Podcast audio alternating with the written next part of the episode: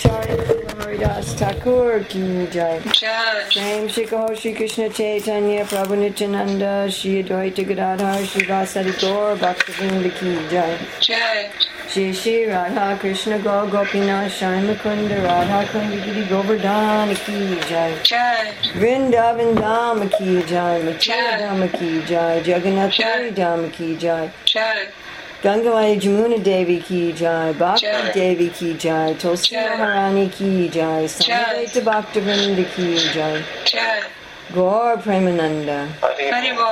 All glories to the assembled devotees. Hare Krishna. All glories to the assembled devotees. Hare Hare Krishna. All glories to the assembled devotees. Hare Hare Krishna. All glories to Sri Guru and Gauranga. All glories to Srila Prabhupada. Nama Om Vishnu. Krishna Prastaya Bhutale Srimate Bhakti Vedanta Swami Niti Namane Namaste Sarasvati Deve Gauravani Pacharane Nirvasesa Sunyavadi Paskachade Satarane. Vandeham Shri Guru Shri Yuta Padakamalam Shri Guru Vaishnavamscha Shri Rupam Sagrajatam Sahagana Raghunatam Vitam Stam Sajivam Sadvaitam Sadvadutam Parijana Sahita Krishna Chaitanya Devam. Shri Radha Krishna Padam Sahagana Lalita Shri Vishakam Vitamscha Vanchakalpa Chubhyascha Kipasindhavye Bacha Patitanam Pamanevyo Vaishnavevyo Namo Namaha. Om Namo Bhagavate Vasudevaya Om Namo Bhagavate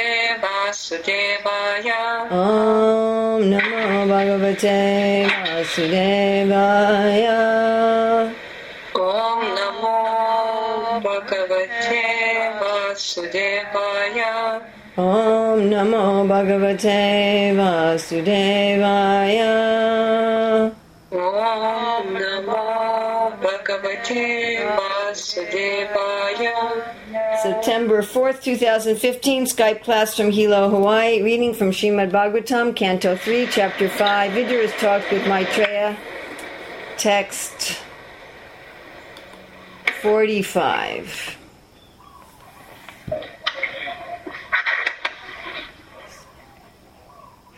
Tanvaya sadvrittibir akshibir ye.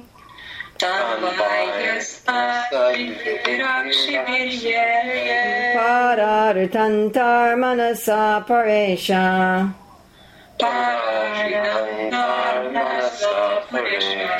Atona pasyantyurugaya nunam. Ye te padanyasya vilasa yaksha. Translation and purport by Srila Prabhupada. Translation O great Supreme Lord, offensive persons whose internal vision has been too affected by external materialistic activities cannot see your lotus feet, but they are seen by your pure devotees whose one and only aim is to transcendentally enjoy your activities. Purport As stated in Bhagavad Gita 1861, the Lord is situated in everyone's heart. It is natural that one should be able to see the Lord, at least within himself, but that is not possible for those whose internal vision has been covered by external activities. The pure soul, which is symptomized by consciousness, can be easily perceived even by a common man because consciousness is spread all over the body.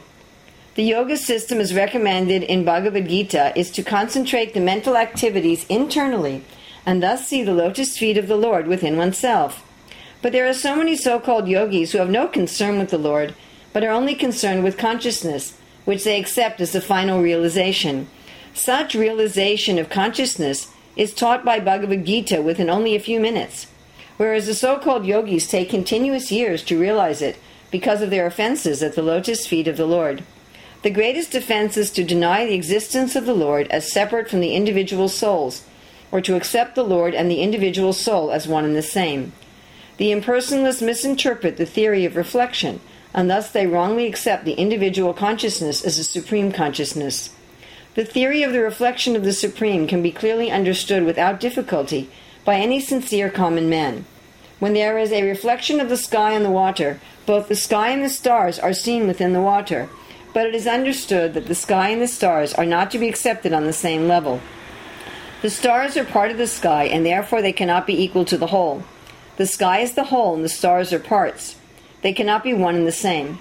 Transcendentalists who do not accept the supreme consciousness as separate from the individual consciousness are as offensive as the materialists who deny even the existence of the Lord. Such offenders cannot actually see the lotus feet of the Lord within themselves, nor are they even able to see the devotees of the Lord. The devotees of the Lord are so kind that they roam to all places to enlighten people in God consciousness. The offenders, however, lose the chance to receive the Lord's devotees, although the offenseless common man is at once influenced by the devotee's presence. In this connection, there is an interesting story of a hunter and Devarshi Narada. A hunter in the forest, although a great sinner, was not an intentional offender. He was at once influenced by the presence of Narada, and he agreed to take the path of devotion, leaving aside his hearth and home. But the offenders, Nalakuvera and Manigriva, even though living amongst the demigods, had to undergo the punishment of becoming trees in their next life, although by the grace of a devotee they were later delivered by the Lord. Offenders have to wait until they receive the mercy of devotees, and then they can become eligible to see the lotus feet of the Lord within themselves. But due to their offenses and their extreme materialism, they cannot even see the devotees of the Lord. Engage in external activities, they kill the internal vision. The Lord's devotees, however, do not mind the offenses of the foolish in their many gross and subtle bodily endeavors. The Lord's devotees continue to bestow the blessings of devotion upon all such offenders without hesitation, that is the nature of devotees. Tambaya sad vritti bir akshibir ye, praharatantar manasa paresha ato napasyant yudugaya nunam yete padanyasya vilasa lakshaha. O great Supreme Lord, offensive persons whose internal vision has been too affected by external material activities cannot see your lotus feet, but they are seen by your pure devotees whose one and only aim is to transcendentally enjoy your activities. So here again we have the question why can't I see God? You know, He's right in my heart. Srila Prabhupada says that it, it's natural. If someone's in your heart, you should be able to see them. Right? If somebody's sitting in your room, if they're sitting right next to you, uh, you should be able to see them. I mean, I can't see somebody in another country, I can't see someone in another house, but I can see somebody who's right next to me. So why can't I see the Lord?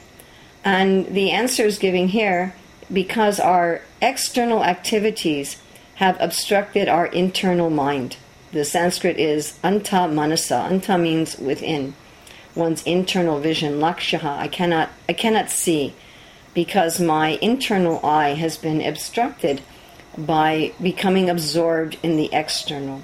And the key here is the devotees. Uh, Srila Prabhupada takes two paragraphs of his three paragraph purport to speak about seeing the Lord. Avishwanath Chakravarti Thakur uh, devotes his whole purport to seeing the devotees, which Srila Prabhupada gives at the end of this purport as the key. That the reason one can't see God is that in order to see God, one needs the mercy of the devotees. And one who is so absorbed in materialistic activities that they've blocked their internal vision can't even see the devotees to get the mercy of the devotees. Because that's how the mercy of God goes. The mercy of God goes through the mercy of the devotees. So why does the mercy of God go through the mercy of the devotees? Let's let's look at that first, and then we'll ask why why does blocking the internal vision mean you don't see the devotees? What does that mean not to see the devotees? And how do we solve this problem? So why is it essential to see the devotees in order to get the mercy of the Lord? And Prabhupada talks a lot here about offenses. And the key as to why we can't see the Lord is that we have offended him. This is a very simple principle. It's a principle that operates even in our ordinary earthly human dealings. If someone offends me, I don't want to see them. It, it's just really simple. And the other day, I asked somebody to do me a favor, and the person said, The last time I did you that favor, you weren't very grateful you just found fault with how I did it and you criticized me. So I don't want to do it again. You'll have to find somebody else. And that's generally how we behave. You know, I, I was uh, teaching the grandkids yesterday, and one of them said, You know, I don't want to do my regular English, it's boring. I want to do something fun. So I thought up a fun activity, and she agreed that it was a fun activity. But then when we were doing it, uh, she wasn't behaving very nicely. And I said to her, You know, if you want me to do a fun activity, then you have to behave nicely while we're doing it. Otherwise, you're going to train me that I don't want to do it anymore. So one can say, well, how is it that we've offended the Lord and he doesn't want to see us? And Srila Prabhupada gives two ways of offending the Lord here. One is that one just denies him completely. One says that there's no God. We talked about this the other day in terms of secularism. Secularism is you just you just don't see God in the you don't make an effort to see how God is behind everything and within everything in one's daily life. One interprets one's life in terms of external causes and effects, in terms of external cures.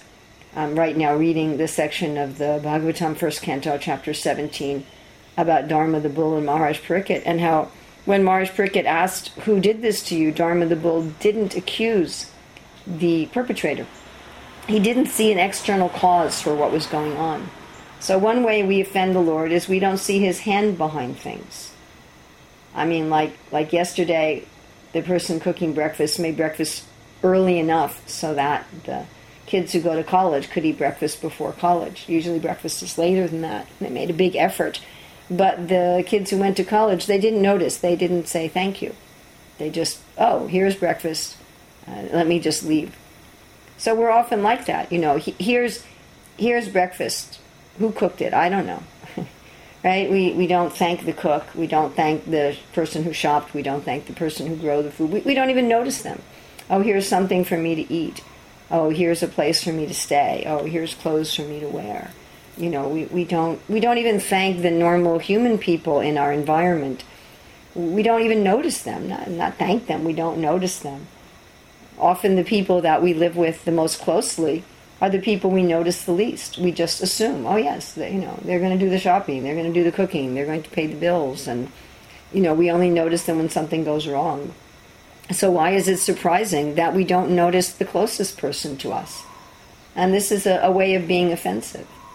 Of course, we don't want to notice God because we want to think that we're the doers and we, we want to enjoy the property of God without God you know, we, we want to steal God's property for ourselves. So if we notice that He's there, you know, if you want to steal something, generally, generally, thieves want to steal something when they're not being noticed.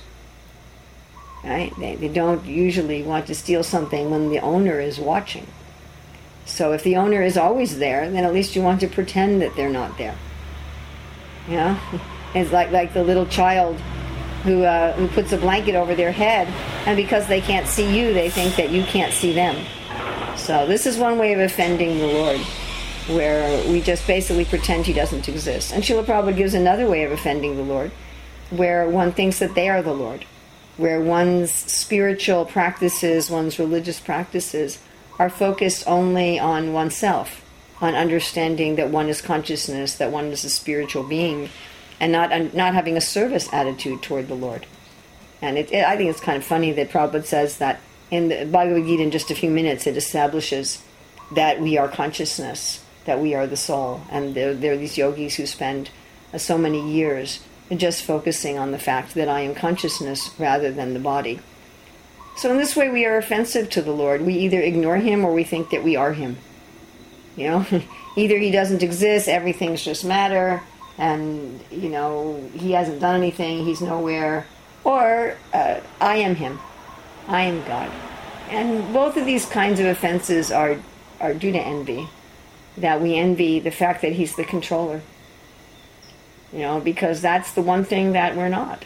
We're certainly independent. We're free. Prabhupada says the need of the soul is for complete freedom. So we have the freedom of the lord we have a lot of the power of the Lord, but we're not the supreme controller, Ishwar Paramakrishna. We're not the supreme controller. We envy that. We envy that someone else is in control. And this envy of the fact that God is in control is evident throughout our lives. If we notice the people that we have the most anger at are people who have more control over things in our life than we do. You know, we en- we envy the government, we envy the, our employers, we envy you know the persons in our family who have uh, control over things that uh, interfere with our control, our teachers, or anyone who's in a level of control over us. So this is evidence that we have envy toward the supreme controller, even though he's a benevolent controller. He controls things for our benefit, and we're not. We're we're not able to control our lives in such a way that everything turns out nicely. So that's our enviousness. So therefore, we can't approach God directly, even though He's in our heart, and and He's uh, He's not open to being approached directly by someone who's envious of Him, as, as we wouldn't and therefore he can be approached only through an intermediary. Now, what he does do, what Krishna does do, although he's neutral, when he sees that we have some desire to approach him, he sends an intermediary to us.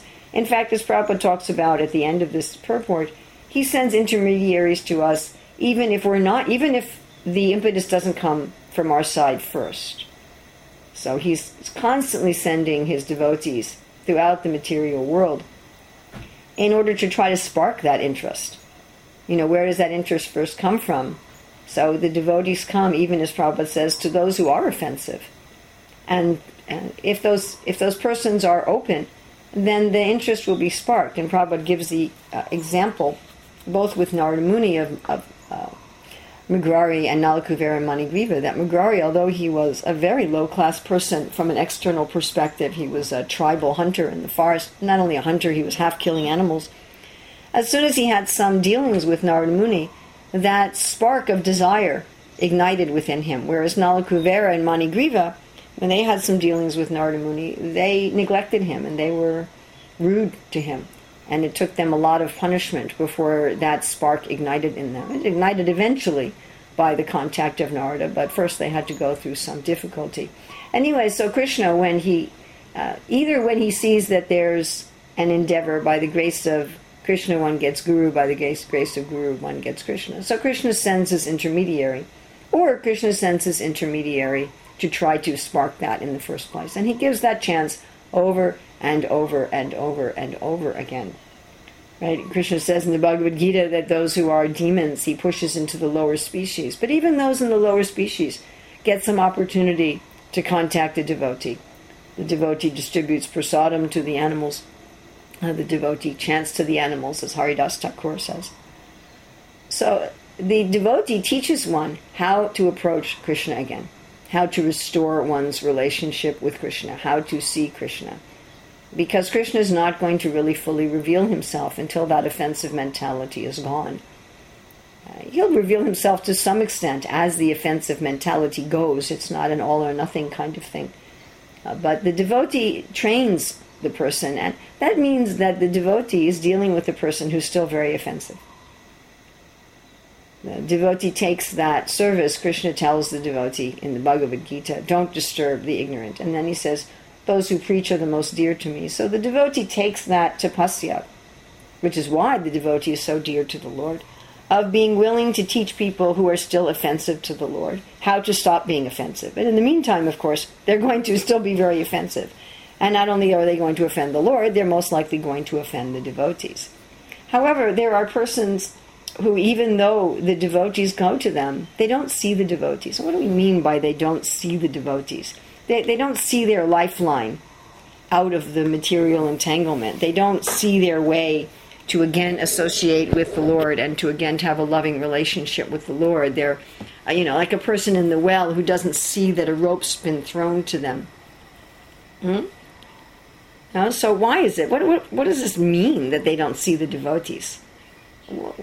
How, they don't see the devotees. They, they don't have eyes. They're they're they're blind. What does that does that mean? Because a literally blind person uh, is a can be able to see the devotees. So that's not what we're talking about. We're talking about the antamanasa, uh, the internal mind. We're not talking about the gross eyes. A, a grossly blind person is capable of seeing the devotees and the Lord, like Bilvamangala Thakur or uh, Suradas. But the one who, whose inner vision is blocked cannot even see the devotees. So one meaning is of seeing is that the person cannot distinguish between a materialist and a devotee. They see the devotees as also being materialistic. And it, it's interesting, I had a discussion some months ago with a person who said, well, when you devotees, when you members of the International Society for Krishna Consciousness distribute your literature, it's not really a charitable activity. You know, you, what, because what you're really trying to do, he said, is you're distributing these books not exactly to enlighten people and not to benefit people, but your purpose is for them to join your organization. And he said, if they read the books and they don't join your organization, you consider it a failure. And you want them to join your organization to get more money and human resources for your organization. Therefore, you're it's simply extended selfishness. You're simply interested in people giving more benefit to your organization, and you're not really interested in benefiting the people at all. So here's someone who's looking at the activities of the devotees and seeing that they're exactly the same as materialistic activities. They're not distinguishing. Right? Or I also remember many, many years ago speaking to a person who said, Well, you know, what's the use of being religious? Religious people also get sick and get old and die. Religious people have the same problems as anybody else, uh, which is it's just a fact. Whatever disease a materialist gets, a, a devotee of the Lord can get, whatever accidents, whatever family trouble, you know, it's, it's a fact. It's not that you're a devotee of the Lord and you're not going to go through these things externally. So they don't distinguish. They don't even see that there are devotees. And I'd say that this is a general mood in our modern society where, in fact, the more religious you are, the more of a spiritual person you are, the more materialistic you're assumed to be.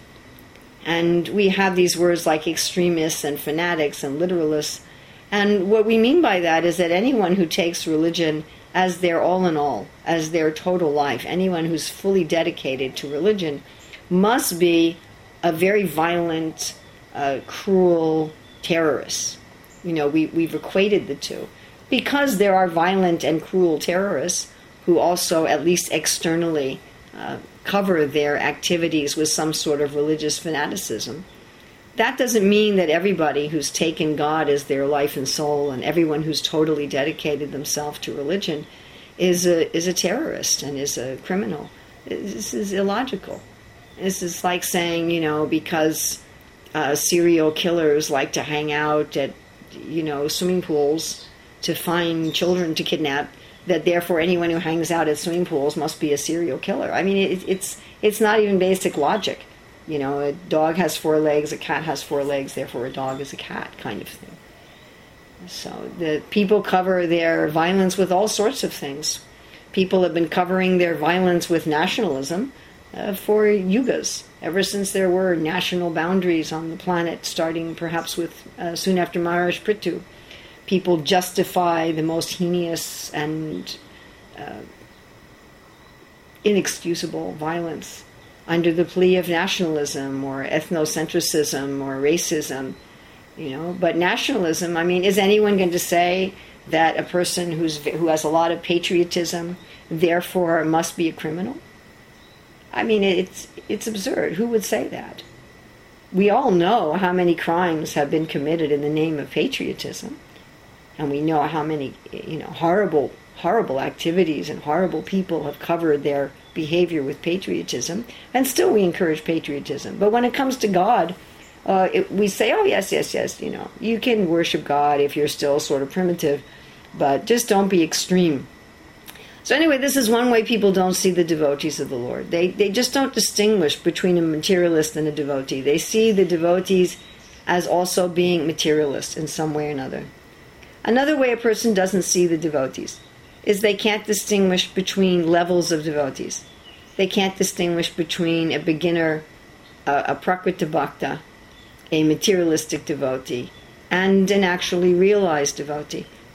I remember speaking to one of my god sisters a few years ago, and she said to me, Well, aren't all the devotees actually kanista adhikaris? And I thought, wow, do you really think the process doesn't work? Do you really think that after decades everyone who's practicing it is still just a materialistic devotee and is still just at the beginning stage. So, anyway, we see this very commonly. Those who are themselves materialistic devotees, Atmavan Manyate Jagat, they think all the devotees are materialistic. They think that nobody is relishing transcendental bliss internally. They think that nobody is actually uh, experiencing their eternal spiritual identity. I mean, I find that when I, I speak to devotees and I say, you know, I've, I've met many, many people, many, many devotees of Krishna who are awakening to their eternal relationship with Krishna and who are, you know, awakening to what they are in the spiritual world and who are awakening to see Krishna. And many times I get shocked and surprised. Really? There, there's actually people like that? And I'm thinking, isn't that what you would expect? You know, if you went to a university and you said, you know, there are, there are many people here who are getting jobs. And people, really? You mean some of our university juniors and seniors get paid for their knowledge and some of them get, oh, it would be absurd. You know, or if you say, well, I know married people, many married people who have children. Really? How, how astonishing. Married people actually produce children. And I think, well, isn't that what you would expect? that's the default value, you know. If you're married, you, you have children. If you graduated from school, then you have a career. This is uh, what we would expect. You know, if we say many children, there's so many children turning into adults. Oh, really? How astonishing! They're not staying children. So people think like that with the devotees. Even if they say, "Oh yes, here's a religious person," as opposed to a materialistic person. Oh, but here's a material. They're a materialistic devotee and all they see is the is the is the world, and their motives are, are still materialistic. So this is that means you can't see a devotee. And the unfortunate thing is when we can't see a devotee, when we can't distinguish a devotee from a gross materialist, or when we can't distinguish levels of devotees, then we can't progress ourselves in bhakti because Rupa Goswami talks about the six loving exchanges as being done with different levels of devotees. And we end up then dealing with the devotees like Nalakuvera and Manigriva did. Nalakuvera and Manigriva, they remained naked in the presence of Narada. They didn't show any respect to him. So one who got can't distinguish the devotees, can't see the devotees, they don't show any respect for them. In fact, they often show disrespect. They just find fault with them you know, oh yes, here's a devotee, but they have this fault and this fault. And, you know, they may have those faults. Until somebody's on very, very high platforms of Krishna consciousness, uh, they may still have some fault. And frankly, Vishwanath Chakravarti Thakur talks about that even if the fault is gone, there may still be a fragrance of the fault. He says you remove camphor from a pot, there's still a fragrance of camphor. And it's explained that even if the modes of nature are still present in the body of an advanced devotee, they don't disturb that devotee, they don't impede that devotee. So, yes, one may see some fault, or one may even see fault in God or in the absolutely pure devotees. Prabhupada said there's no utopia that way. Like the gopis dress themselves, Prabhupada said, as if they were very young children going out to see Krishna. Uh, clothes upside down and inside out, and you know, one earring and so forth. And one could say, well, that's a fault. A young girl going to see her beloved shouldn't dress like that. One could find so many faults in the devotees. And so this is when we don't see the devotees and understand the devotees, we simply find fault in them. We just disrespect them, or maybe we just disturb them. You know, we just cause disturbances to them. And when we're with them, we don't utilize them. You know, we, we don't really take advantage as as Prabhupada would say. Not take advantage in the sense of exploit, but we don't utilize the opportunity. We may be with a devotee and we're just talking about politics or we're talking about the weather or we're talking about our family and, and we're not really uh, associating with that devotee in a, in a way that can help us achieve what that devotee has to give us. Like Prabhupada said, you go to a very rich man and you ask for a few grains of rice Uh, and Bali Maharaj had that pride when Vamandev came. He said, Ask me for something so great that you'll never have to ask for anything again. Of course, he didn't have that to give. But we should take from the devotees the best they have to give. You know, if we if we see them as materialistic, then we don't even know that they have it.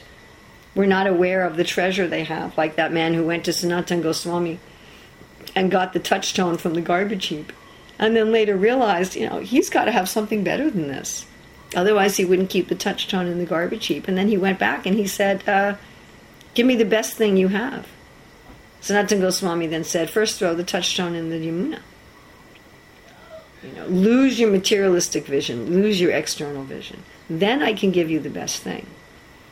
So we're with the devotees. We should be asking those devotees, please give me the very best thing. And to do that, we have to give up our materialistic vision. We have to, to open the inner eye, the inner mind, and be willing to see things as they are. We have to give up our pride. And frankly, even the beginning devotees, even the materialistic devotees, uh, we should even love them. As Raghunath Das Goswami starts his Manashiksha, he, that's how he starts. One should have love not only for the, those who live in Vraja, which doesn't mean geographical, not only for those who live in Vraja, uh, but those who are uh, the madhyama, those who are trying to follow, who are starting to open their inner eyes. And we should also have love even for the ordinary religious people, even for the ordinary brahmanas, even for the pious people. We should have love for them, as Rupa Goswami says, that even the pious workers, they're favored by the Supreme Lord Hari.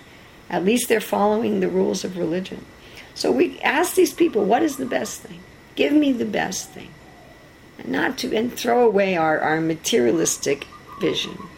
So how to do this? How to open that inner eye, that inner mind, and see things as they are? We have this treasure right in front of us, like the story of the astrologer with the treasure that Sri Chaitanya Mahaprabhu tells. We have a treasure right in front of us that we're not seeing. So, how to open our inner eye? The way to open our inner eye for the devotees who are all around us and for the Lord who's in our heart is given here also in this verse. So, those who get transcendental enjoyment, padanyasha vilasha, those who enjoy the Lord's activities, that's the opposite of envy. Right? Envy is when you have some wonderful activity, I, I don't like that. You know, we, we sometimes hear about in the Olympics that the person who wins second place, they hate the person who won first place. I mean, just imagine to win second place in the Olympics. What an incredible honor that is. Unbelievable. Third place in the Olympics. What an amazing honor. Oh, but I didn't win first place. Right? And we all know, even again in the mundane sphere, it's not very nice sportsmanship when you lose the game, the chivalry rasa, you know, when you lose the game, you congratulate the winner. You take happiness in the winner. Right? That you're you're honoring the game. but our general mood is envy. If somebody has something nicer than I do, if someone's happy even, I become disturbed. I had a friend speaking to me about this the other day, and they said, you know, I, I think I mentioned this. Oh, I don't like so and so's Facebook post. I'm thinking of of not seeing their posts anymore on Facebook. Oh, why? Because every time I see their posts, they always look happy. so I find it very disturbing that, that this person always always puts up pictures of them being happy. So I don't want to look at them anymore. So this this, this is envy. You know, the real love is I'm happy at your happiness. So, the way that we cure this envy, which has blocked our internal vision, not only of the Lord, but of the Lord's intermediaries, is to start dealing with this envy. And the way that we do that is to take happiness at Krishna's happiness. Right? To, to relish the Lord's pastimes. And that includes the Lord's pastimes of creating the material world, all of the Lord's pastimes. To relish them to get our pleasure from that, to get our pleasure from the happiness of the Lord and the happiness of the devotees. And that's a question simply of desire. It's not some kind of magic thing, and it's not exactly something that someone else can do for us, although the devotees, when we're in their shadow, their reflection, we're able to get a little taste of how wonderful it is to enjoy the enjoyment of the Lord. So to enjoy the Lord's pastimes, to enjoy serving the devotees, to relish it. And it is relishable. As Rupa Goswami explains, we may have difficulty relishing it when we're jaundiced, but it truly is relishable. It is the most relishable. Anandambudhi Vardhanam. It is unlimitedly happy. The, the happiness of the Lord's eating, like we offer our food to the Lord, but it's not supposed to be some official thing, some mechanical thing. Oh, now I won't get any karma. You know, the Lord's my karma stamping out machine. but I should be meditating. I'm, I'm giving this food to Krishna and he's eating it. He's eating this mango, he's eating this samosa, and, and he's enjoying it. And I'm happy that he enjoys it. And we all know how to do that. We all know how to cook something and feed it to a guest and watch them eat it and be happy that they're eating it, even if there's nothing left for ourselves to eat. We become happy at their happiness. This is not a, a, foreign concept to us. In fact, it's, it's really who we are. So as we deal with this envy, as we even start dealing with it, even on a, a small level, then we start to be able to see the devotees as they are. And we start to in, engage with them in a way that decreases our envy more and more and more and makes us offenseless. And as that happens, we start to see the Lord. And we start to see Him more and more and more. And, and we, we, we look at Him. Bahirmukhe, we've turned our face. So he's right there. It's a question of want of looking at him, and it's a question of wanting to look at him because we no longer envy him. So if anyone has any questions or comments. A devotee sees Paramatma. A, a devotee of Krishna. Is that does a devotee then see just like we have the verse, you know, Premanjana Charita Bhakti Panochanena Santah Sadaiva Hridayeshu and Lokayanti Yang Shaima Sundara Achintya Gunasvarupam. So the devotee of Krishna, would he then, when he becomes realized to where he's seeing Krishna everywhere, is he seeing Krishna as Krishna in the form of Krishna everywhere as Krishna's advised Arjuna to meditate upon him? Lord Kapila Dev says that the Lord appears in whatever form the devotee worships him. And Sanatan Goswami explains in Brihad Bhagavatamrita the same. That as the devotee worships the Lord, it's that form of the Lord that the devotee sees. So the Paramatma exists only, it's really Krishna. There is only one God. And Krishna is appearing as Paramatma, which is a partial manifestation to those who are envious. That's when you envy God, you know, he's just this neutral observer and witness and so forth. I mean, as Paramatma, he's also the father. He's Kshirodakashayi Vishnu. He's the father of the universe. So he may appear that way also to very materialistic devotees, like the demigods who are worshiping the Lord for various material things. They are, you know, at best they're going to see Kshirodakashayi Vishnu. And we could guess that a lot of the materialistic religionists, that's the form they want to see. They want to see the form of the Lord as of the Lord as witness, the Father, the Creator, and so forth of the universe. So that's that's who they see. Nice.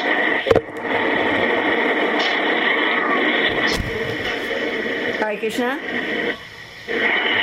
Yeah, um, I was asking a question regarding this verse when you say that the vision is mm, blocked because of absorption external activities. And the reason which I understood from the lecture is the envy towards Lord. But uh, what about things like where it's saying Krishna Karmani, you are doing it for Krishna and you forget him. Like verse 8.7 says that you fight for me and think about me. What if, if we, we just keep on fighting and we forget to think about him? What about that sort of blocking in our external vision? Well, that is called Agyata Sukriti. Agyata Sukriti is where you're doing something for Krishna or Krishna's devotees, but with agya, without knowledge, without consciousness, without awareness of who you're doing it for. So when Agyata Sukriti piles up, Prabhupada would use the word piling. When it accumulates enough, then it becomes Gyata Sukriti. Then you start working in awareness. It Agyata Sukriti does purify that inner mind. I mean, much more slowly than Gyata Sukriti, but generally that's how things start. Generally, a person does ignorant devotional service first. That's, that's usually how things start. You know, there, there's the Harinam party and people chanting without knowing. When one, then remember it's gradual. So a person usually goes from a Agyata Sukriti gradually. So maybe they start thinking about who they're doing it for five minutes a day, and then it becomes ten minutes a day. And it, it's sometimes people go from inattentive chanting to boom to attentive chanting of 16 rounds and 64 rounds, but generally it's a very gradual sort of thing. That a person starts being attentive to one mantra and then to you know five mantras and then to one round and and starts you know, five minutes of every hour they start remembering Krishna, and it gradually increases and increases and increases. And the, what's it's generally a good idea is to celebrate the time that you're conscious, rather than spending much time lamenting the time that you're unconscious. Because whatever we give our attention to is what grows.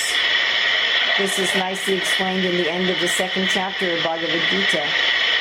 And it's something that the psychologists, psychiatrists understand very well.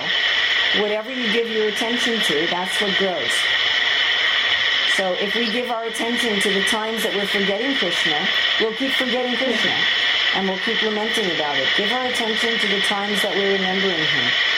Celebrate the times that we're remembering him.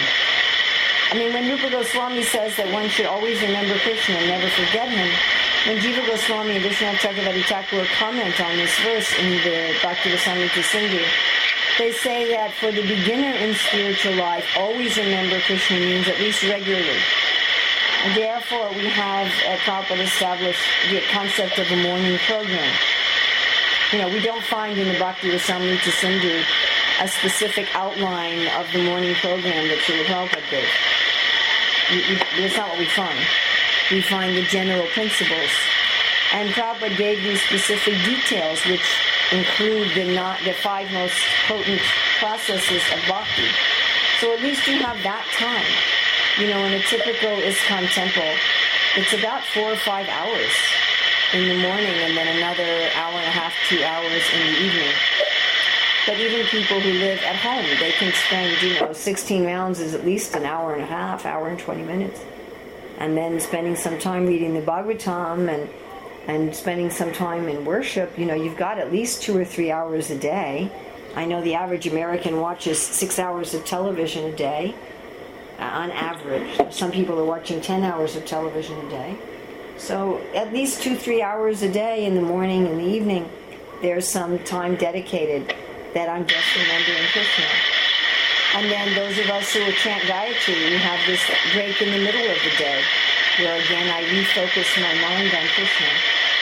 So that's the kind of thing that can be done. Some time spots in the morning, in the evening, throughout the day, where again we refocus on who am I doing this for? And gradually increase that and increase that and increase that. And there, there's so many ways to do that. I mean, it's what I suggest to people have, have something on your phone that you can look at and have certain times of the day. You know, whenever you check your phone, like I have on my phone some things about Krishna's pastimes, and you know, anytime I do anything on my phone, it's so easy to look at that first and just take, you know, five seconds, ten seconds to look at that first. You can have all of Srila Prabhupada's books on your phone and read a paragraph before each meal. You know, it, it, it's not that difficult to have some sort of system. That's what Vaidhi Sadhana Bhakti is about, that you have some kind of system where at regular times, periodically, you're again reminding yourself to open that inner mind. And eventually, it's going to become constant. This is nicely explained in the purport of Nectar of Instruction, text 8. But not that you just go on being unconscious and think, well, someday it's going to fall on my head. You know, it, it's a question of practicing and increasing and increasing and increasing. Thank you very much for a detailed answer. Mother Urmila, I have a question about the purport. Yes. Uh, yes, uh, Srila Prabhupada says that the impersonalists misunderstand the theory of reflection. Any common man should be able to easily understand. Unfortunately, I don't understand. So let, let me just see if this I've, I've got this right. Well, before you go, before you go any further, um, Yeah. right now in my life, I'm extremely busy. I'm I'm running a household of ten children. I'm homeschooling them. I'm supervising all the cooking. I'm supervising all the cleaning. I'm supervising all the laundry and everything.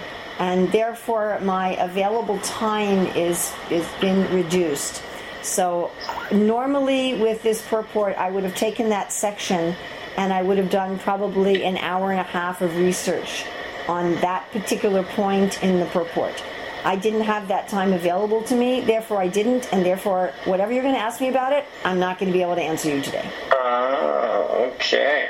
So we can save it for next time. You can save it for about a month from now uh-huh. and ask ask me then. But normally that's the kind of thing that I would go. Otherwise, I'm just going to be relying on my memory, like a Vasudev talking to Kamsa about the moon being reflected in pots of water. But I don't think that that's what Srila Prabhupada is speaking about here. Um, I did take the time to look at Vishwanath Chakravarti Thakur's commentary. I also did take the time to look at Jiva Goswami's commentary on this verse. Uh, I found Jiva Goswami's commentary on this verse to be pretty much incomprehensible to me. So I wasn't able to take that any further, and that was all the time that I had. You know, I only had about 20 minutes, so I, I just I just couldn't go any further than that. Isn't that funny? How it says any sincere common man should understand. Uh, well, yeah, that tells you a lot about who, what I am. Uh, I mean, what Prabhupada's saying in the purport is that the stars are not the sky, and the jiva is not God. But he's referring to some very specific philosophy of reflection here. Um, again, without having researched, the things that come to mind are Vasudev's talking to Kamsa and also Madhvacharya. It's possible that Madhvacharya commented on this verse, and I don't have a translation of Madhvacharya's commentary. But Madhvacharya has a whole philosophy of reflection in terms of the Lord being in the heart and in terms of the Lord's relationship with the soul and the soul's identity. It's something that I've studied, but it's not something that I study frequently, and I'd, I'd really have to go back to it and look it up. I'm assuming that that's what Srila Prabhupada is referring to, but it's it's not one of those things that I have just sitting at the top of my brain. So I, I apologize for that. Sure, sure. So Okay, uh, Urmila Prabhuji, um, I, I- Mataji, I have uh, a question here for you. Yes. Don't you think that, you know, every everyone has different visions of the Supreme Lord in their heart, different forms, different shapes, but isn't our isn't the form of the Supreme Lord that we have in our heart shaped by the spiritual master? In other words, that Prabhupada presented um, the Supreme Lord as Krishna playing on his flute with his three-bended form and so on, and his pastimes. So are the devotees of Krishna, in other words, the ones who follow Srila Prabhupada, uh, seeing Krishna because Srila Prabhupada gave us that vision, not because we ourselves had that vision or we have that vision, it's because the spiritual master gave us the vision. What Well, that's very beautifully said, and I would say that both are true. Both are true. Because the spiritual master, Srila Prabhupada, and not just Srila Prabhupada, Bhaktisiddhanta, Bhakti Vinod, Narada Muni, Sukadeva Goswami, Lord Kapila Dev, Vidura, Maitreya, Uddhava, Yes, they're all giving us this vision of Krishna playing his flute. Of course, Bhagavatam also gives us a vision of Lord Vishnu in the heart. Lord Kapila Dev and Lord Shiva give a, a very detailed description of the four-handed form of Lord Vishnu in the heart. So yes, this is given by the by the spiritual master, and the beginning devotee is attracted in a general way. At a certain point, and that where that point is is very individual, the devotee develops their own taste. The devotee develops their own taste. And even if it's all for Krishna two-handed playing a flute in Vraja, it's still very individual. So those who develop a taste in Vatsalya Ras, they like to see Krishna as a little baby. They like to see Krishna as very young. You know, Mother Yasoda, she says Krishna's too young to think about him getting married. Mother Yasoda doesn't worry about having, you know, the young gopis give Krishna a bath. Sanatana Goswami so nicely explains this. Because to her, Krishna is just a little boy.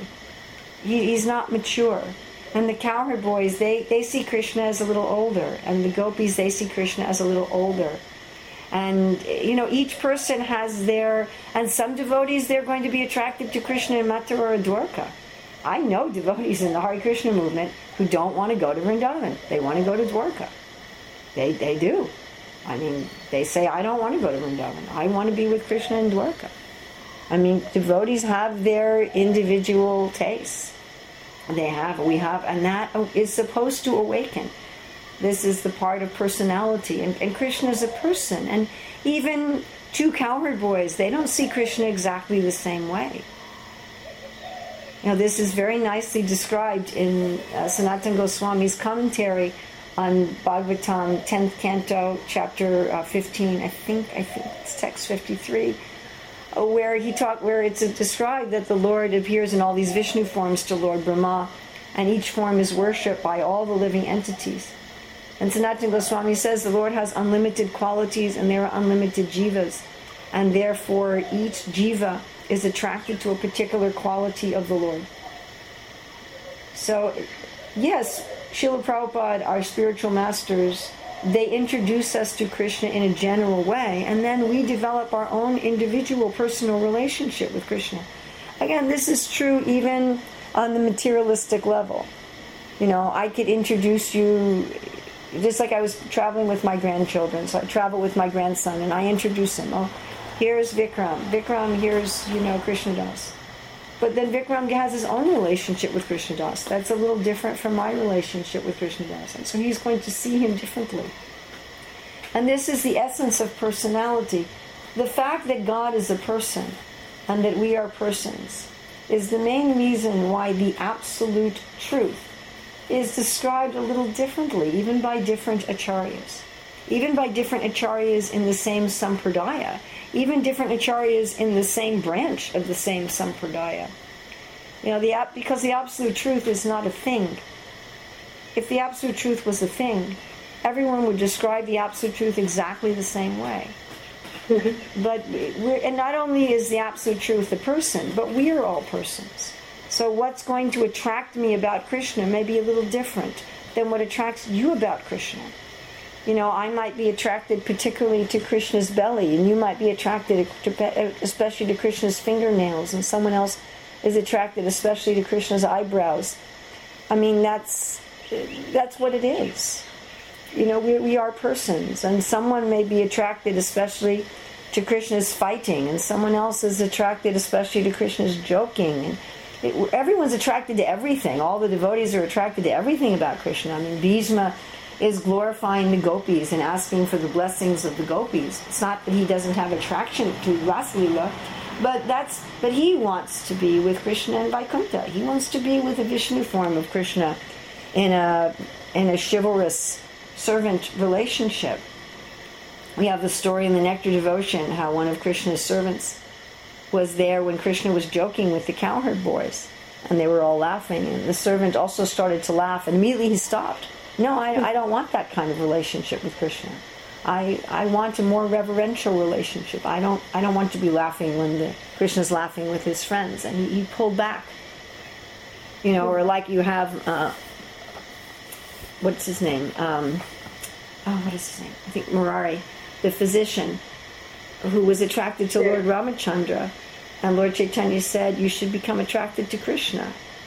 And he tried all night, and in the morning he said, I, I, I guess I have to die because I can't follow your order. I, I can't change my allegiance from Ramachandra to Krishna. And Lord Chaitanya said, Happy is the servant who doesn't give up his master, and the master who doesn't give up his servant. So what Prabhupada's introducing us to Krishna is supposed to awaken within us as we become attracted to Krishna and as we start to serve Krishna and as we start to have a personal relationship with Krishna. The prayojana, the goal, is that it awakens within us some individual taste and some individual relationship. And that is what Krishna wants. That is what Srila Prabhupada wants. Srila Prabhupada wants us to develop that personal relationship. I mean, there's an instance where uh, I think it's Hamsaduta talking to Prabhupada, and he said, suppose a neophyte devotee, he uses the word neophyte, starts to you know awaken his taste for Krishna in, in the mood of a cowherd boy. And Prabhupada said, that is what is wanted. That's what's going to please Srila Prabhupada. Just like ordinary parents, they're pleased when their child grows up and becomes attached to a particular person to marry them becomes attached to a particular occupation. You know, the parents introduce the child to school in a general way. but the parents want the child to find their unique occupation. So this is, that's what's wanted. And even if you have a million devotees who all see Sundar playing his flute, I'll tell you, they're going to see him somewhat differently. They're also devotees who become attached to Balaram. I mean, I personally know devotees in the Hare Krishna movement whose, as they're awakening to higher levels of bhakti, their relationship is not with Krishna so much. It is theirs with Krishna, but it's mostly with Balaram. And their, that their attraction is to Balaram. Their, their main love is to Balaram. They also love Krishna, but it's mostly with Balaram. So this is the, the whole scope of, of individuality is, is there. That's what it means that we have a personal philosophy. So, of course, uh, Sri Chaitanya Mahaprabhu and his followers especially introduced the devotees to the the very highest. You can't think of highest though in, in a material sense. It, it's not, you know, when we say better materially, we mean something is lesser. Otherwise, there's no meaning to the word better. I had uh, one of my older grandchildren was explaining to one of the younger grandchildren a couple days ago. They were explaining the difference between good, better, and best, and you know we call the comparative and the superlative. So there's no meaning to better without worse. But spiritually, it's not like that. It's not that the cowherd boys are worse than the gopis or worse than the mothers and fathers. It, it, it's not even that those in Dwarka are worse than those in Vrindavan, it, or that the devotees of Balaram are lesser than the devotees of Krishna. those sort of concepts are, are very materialistic. At the same time, one can say that there are more intimate rasas. So Sri Chaitanya Mahaprabhu, the glory of his incarnation and his followers, is that they discuss the most intimate, most complete form of the Lord, who is Krishna, and the most intimate, most complete relationship, which is that of Madhurya Ras. So when you introduce what's most complete, everything else is included. If you only teach up to Vaikuntha, then it's very difficult for people to awaken to Vrindavan.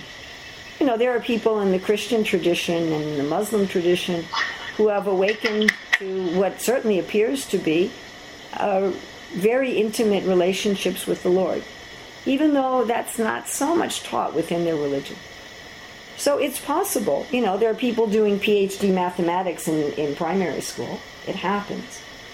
So people can surpass the teachings of their of their teacher by some sort of kripa siddhi. But generally speaking, we achieve that which we've been given.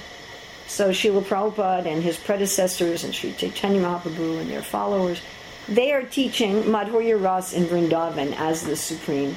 And we find that Madhurya Ras in, in Vraja is what I would call the default template. You know, when our acharyas are talking about love of God, they generally put it in those terms. They generally give examples in Madhurya Ras.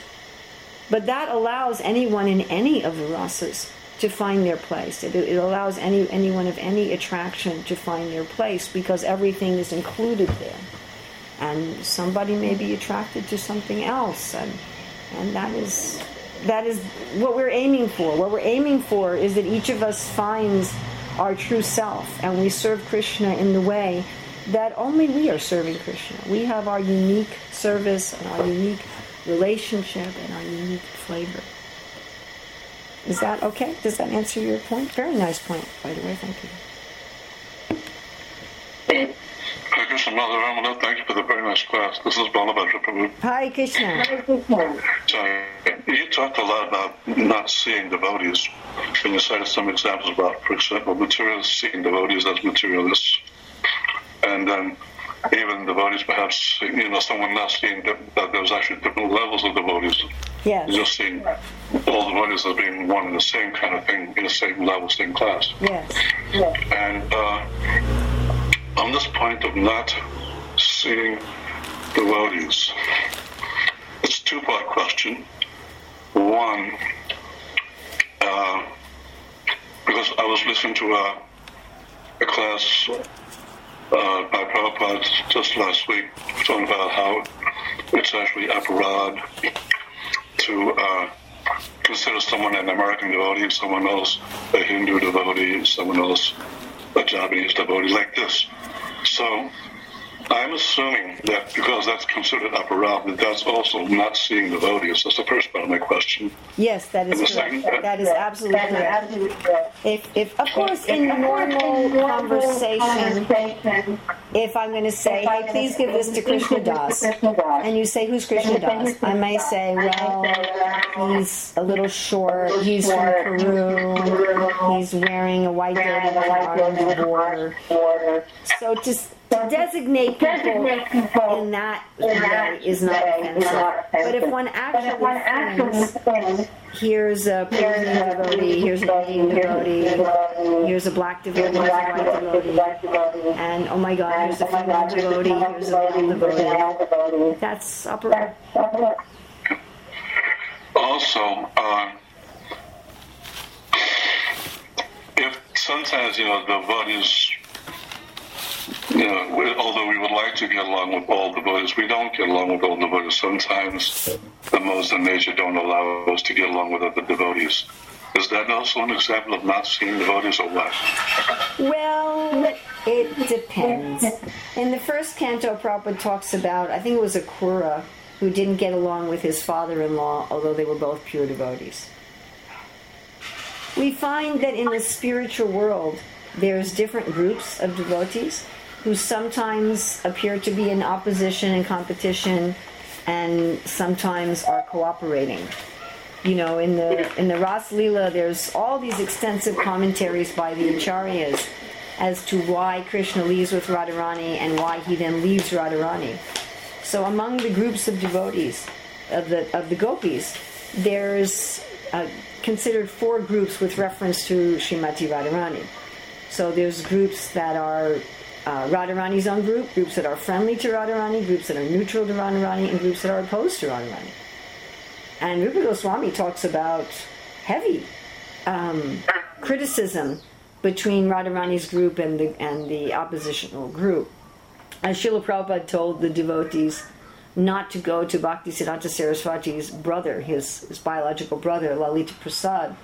He said because they have a disagreement about Abhideya, about the process of bhakti. He said, and you will think it's a material disagreement, but it's a spiritual disagreement. So, whether in the spiritual world or in this world, acharyas will disagree. I mean, if you look at Madhvacharya's philosophy, there's uh, many points of disagreement, although we claim to be in his sampradaya. So sometimes we don't get along with someone because, not because of the modes of material nature, but because they have a very different mood than we do, and it's very difficult to work with them. You know, each of us has our area where we're very inspired. Some person is very inspired to take care of the cows, and another person is very inspired to build temples, and another person is very inspired to teach children. And it's just, sometimes it's hard to work with somebody whose area of inspiration is radically different from yours. You know, I, I've been with devotees who would be like, "Okay, you got to do this for the building this temple, building this temple, building." It's like that. That's not my service. you know, I'm, I appreciate your service, and I I, I want to help your service, but it's not my area. And you know, sometimes you have devotees trying to, to get you to be like them, and it, it doesn't work very well. And we may be in different ashrams even in this world, and it, it's it's nice to be with people who are in your same mood, even on an eh, you know on an, just an external level. You know, I, I like being with other people who are in a renounced ashram at least some of the time if I'm only with grihasthas, I'm only with grihasthas. It, it kind of it's it's wearing sometimes. It's my concerns are not. That's not really where my my concerns are in my life is. So that that kind of of thing is just normal. The problem is when it's offensive. The problem is when it's envious. and sometimes we may not be able to deal with somebody because. Uh, they're at such a different level of, of advancement than we are that either we're offending them all the time or they're offending us all the time or something like that. Um, but the, the main thing is we shouldn't be offensive to anybody. We shouldn't be proud to anybody. It's not that I have to be able to work with everybody, you know. People like to quote that astrologer who said Prabhupada could build a house in which the whole world could live. But you know, there can be different rooms in the house. we, we don't all have to sleep in the same bed.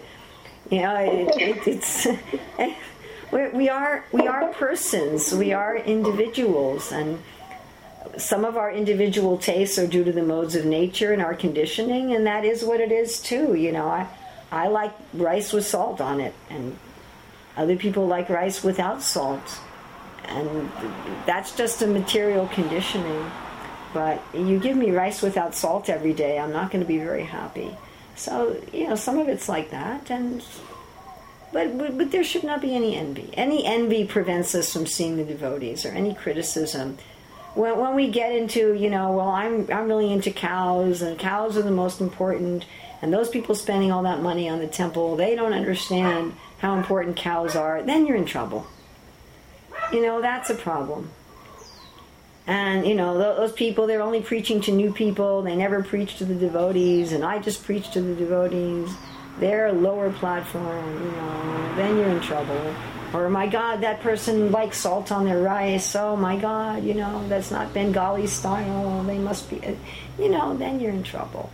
Best to see everyone's good qualities, and all devotees have some good qualities. But again, it doesn't mean I have to work with everybody. I mean, that's that's not practical, even in the ultimate, perfect spiritual world. Everyone is not working with everyone all the time. You know, and the acharyas explain that Krishna has especially in the in the morning he's with his parents and then in the mid morning he's with the cowherd boys. The middle of the day he's with the gopis. Then again he's with the cowherd boys. Again he's with his parents. Again he's with the gopis. And he's with different groups of cowherd boys and different groups of cows and different groups. And there's only sometimes when everybody's together. You know under govardhan hill everybody's together. When krishna is with Kaliya everyone's together. When krishna goes to mathura everybody's together you know, it's, it's unusual that everybody's together.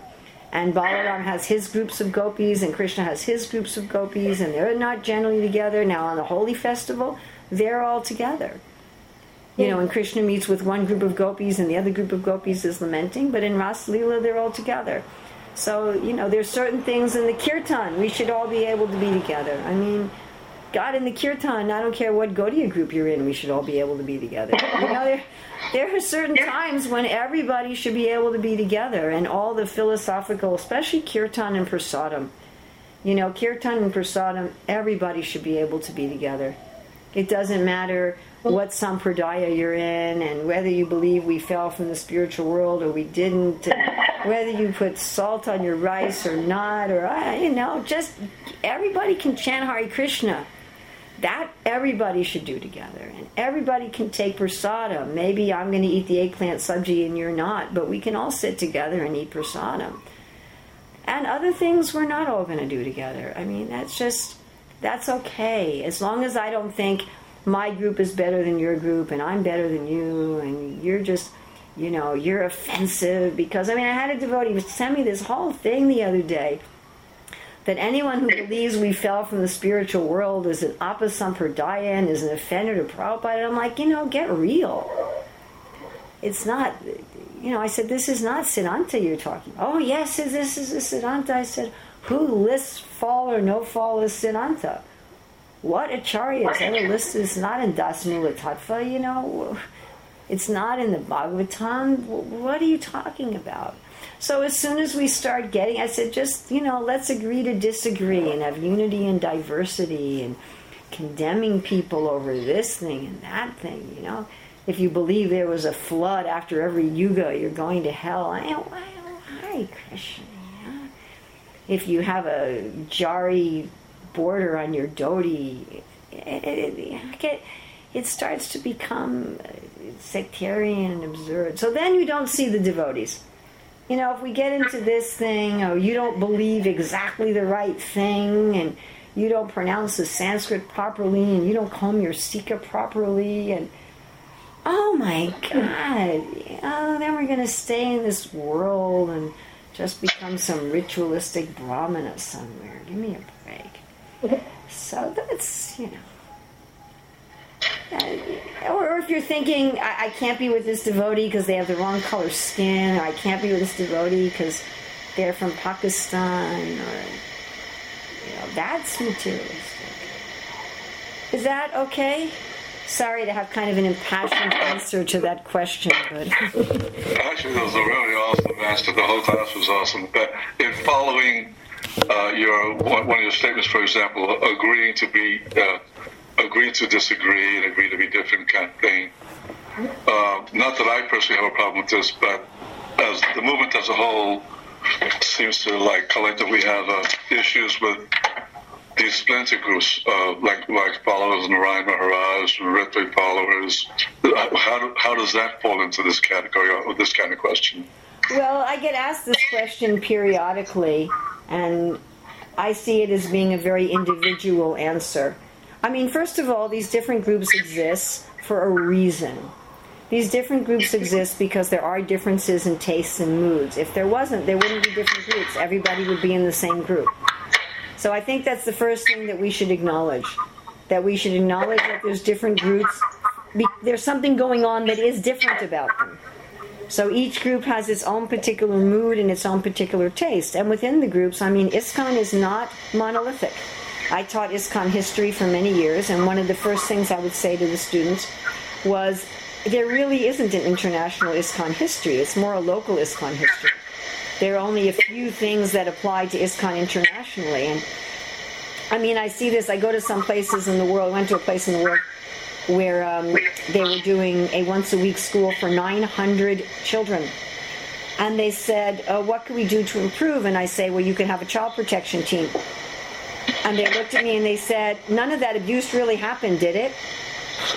So the history is different in different places. In one places there was child abuse, in other place there wasn't. In one place, you know, four different gurus fell down, four different zonal gurus fell down one after another. And another place, there's never been a fall down of a leader.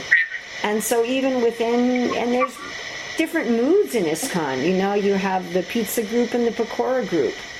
You have the dhoti group and the trousers group. I mean, we have within it ISKCON very disparate uh, views on different things and what to speak of between one group to another. And sometimes the, the group, the views become so disparate that they no longer can exist within the same group and they form their own group. And this is the history of religion since the beginning of time. So, because there are genuine differences in mood and taste, these groups will want to do some things with their own group. This is just normal and natural. There are certain things that the groups are going to find difficult to do together. Otherwise, there wouldn't be different groups. And at the same time, there's things that we can do together. The difficulties come, again, whenever anybody says, my guru is the only guru, my group is the only group, anyone who's not in my group is, is going to hell. And this is true whether it's groups within ISKCON or groups, you know, sister groups to ISKCON or whatever. It's true with the Sri Sampradaya, with the Madhva Sampradaya. It's true with the Christians, with the Muslims, with the Jews.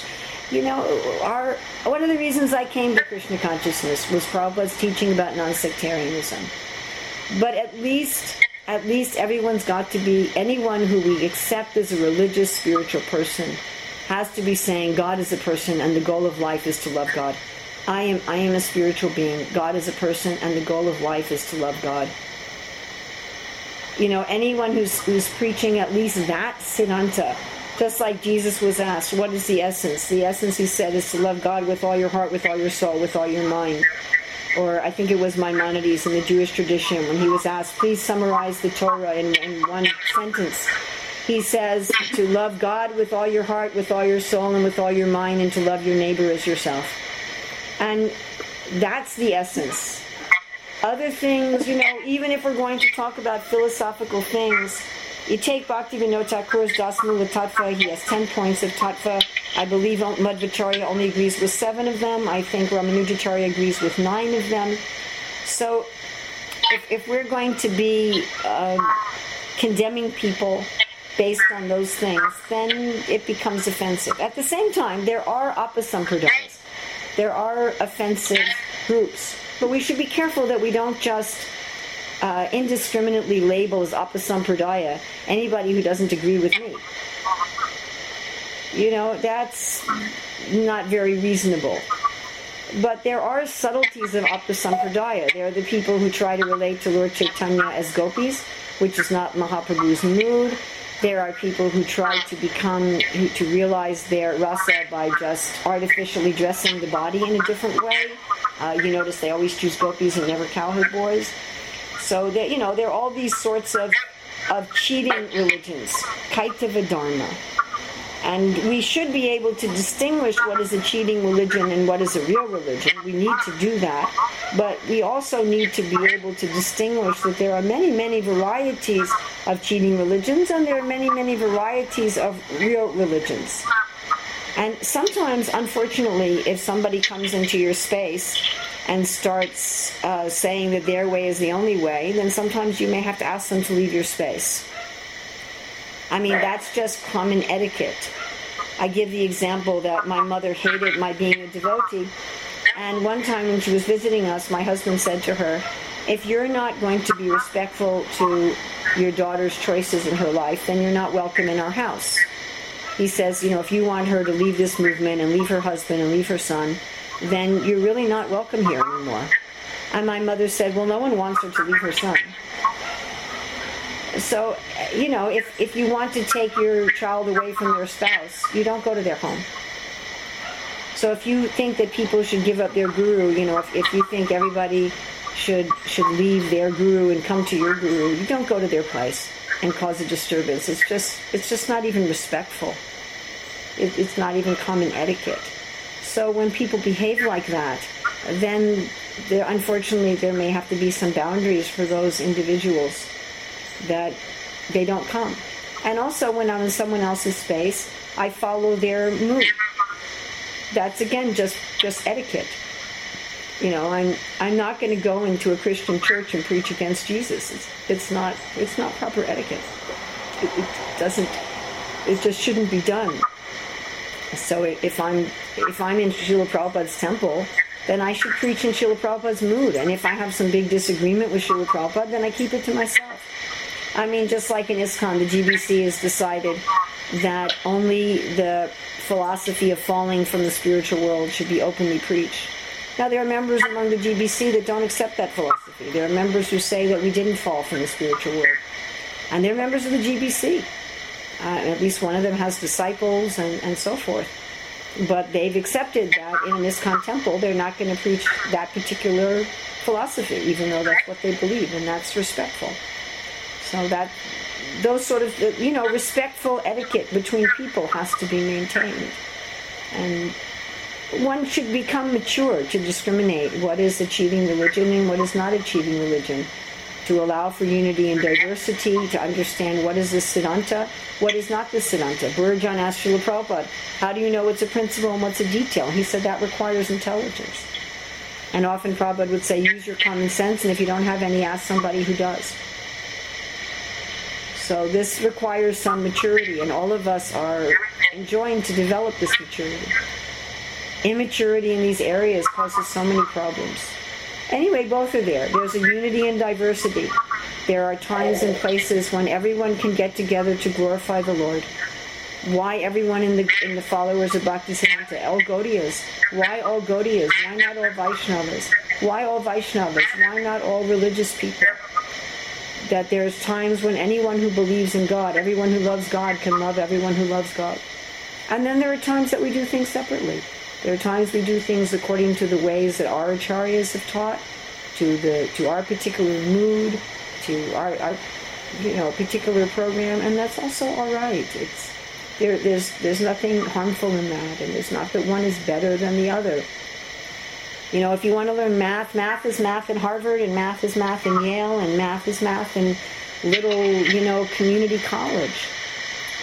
And there are times when everybody can get together and talk math, and there's times you go to your own college and you use your own textbooks and you follow the procedures of your own professors. And then there's cheating universities that give you a degree without doing anything. So some discrimination is involved here and some some maturity. I mean, there are certain things that I only want to be with with people of like-mindedness. And are certain things where I really want to be just with this ISKCON devotees for, and there's certain certain things not only just with this ISKCON devotees. There's certain things I want to be with only ISKCON devotees who are in my same mood. I mean that's and that's okay. And then there's times that I'm happy to be with with any spiritually minded person. It doesn't matter where we have the the share. I mean, some of my most wonderful and beautiful and enlivening times when I got to preach to these Christian ministers, Southern Baptist ministers. And we looked for areas of commonality and we looked for areas of agreement. And we got those Southern Baptist Christian ministers who were being trained to be missionaries to join in Mahaprabhu's kirtan and chant Hare Krishna. And I, I really can say that, that those moments are some of the highlights of my life. Okay, I think we need to end now at 7.30. Srila Prabhupada ki jai. Jai.